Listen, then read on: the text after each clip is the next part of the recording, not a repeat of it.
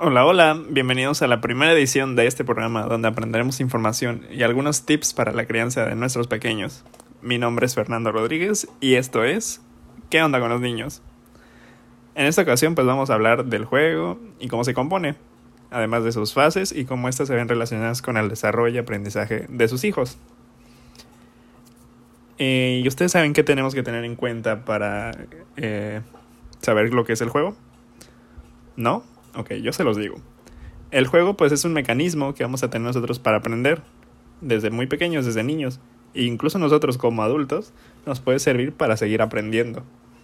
¿De qué está constituido el juego entonces? Pues el juego está constituido principalmente por un objetivo. Y este objetivo lo planteamos desde muy pequeños de manera instintiva. Además va a tener reglas y ciertas características según lo que pues deseamos jugar en ese momento en las primeras etapas, con un bebé, en los primeros meses, pues vamos a tratar de aprender lo que es, qué es el mundo, de qué trata, cómo funciona. Entonces, por eso vemos a los bebés que agarran una cosa, la golpean, tocan, se lo llevan a la boca, la escupen, e incluso a veces vemos que las tiran al piso. Entonces, estas acciones pues finalmente tienen un objetivo, que es conocer los objetos, cómo suenan, si son duros, si son suaves, incluso buscan comprobar la gravedad. Y pues todas estas acciones tienen una hipótesis que el niño se generó previamente. Y entonces, si esta se cumple, pues va a recompensar al niño. Y es donde podemos muchas veces escuchar esas risas traviesas de nuestros pequeños. Conforme el niño va creciendo en un niño más grande, pues comienza a tener relaciones sociales con otros menores. Y entonces, en este punto podemos ver que los niños comienzan a poner reglas límites, van modelando sus actitudes y emociones con nosotros niños.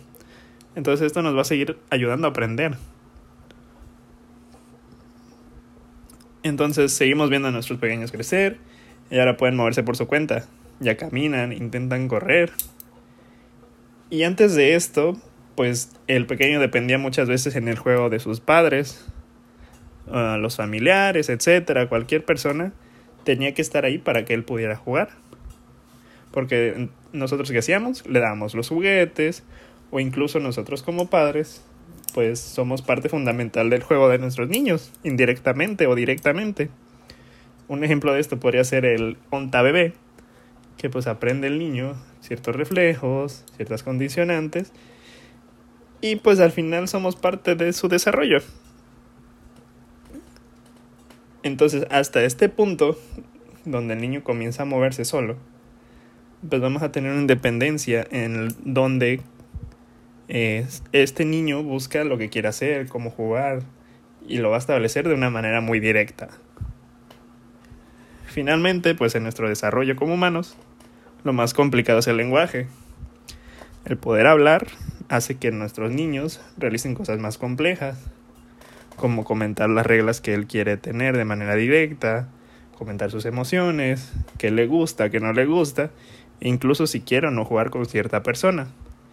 Estas acciones hacen que se fomente la toma de decisiones, se aplican ciertos retos, se enfrentan a situaciones complejas que muchas veces no queremos, pero pues tenemos que aprender de ellas y entonces a partir de aquí el juego se vuelve un objetivo más en concreto. Ya no solo aprendemos del funcionamiento del mundo como cuando éramos pequeños, que generalmente es de los 0 a los 6 años, sino que aprendemos a mejorar ciertas actividades físicas, ciertos reflejos, incluso buscar desarrollar nuestra personalidad. O únicamente, muchos de nosotros lo hacemos por ocio y entretenimiento, como ver una película, jugar Xbox, etcétera. Así que ya saben, chicos y chicas, mamás y papás, primerizos o no, dejen que sus pequeños jueguen y sigan jugando ustedes igual. Nos vemos, mucho gusto.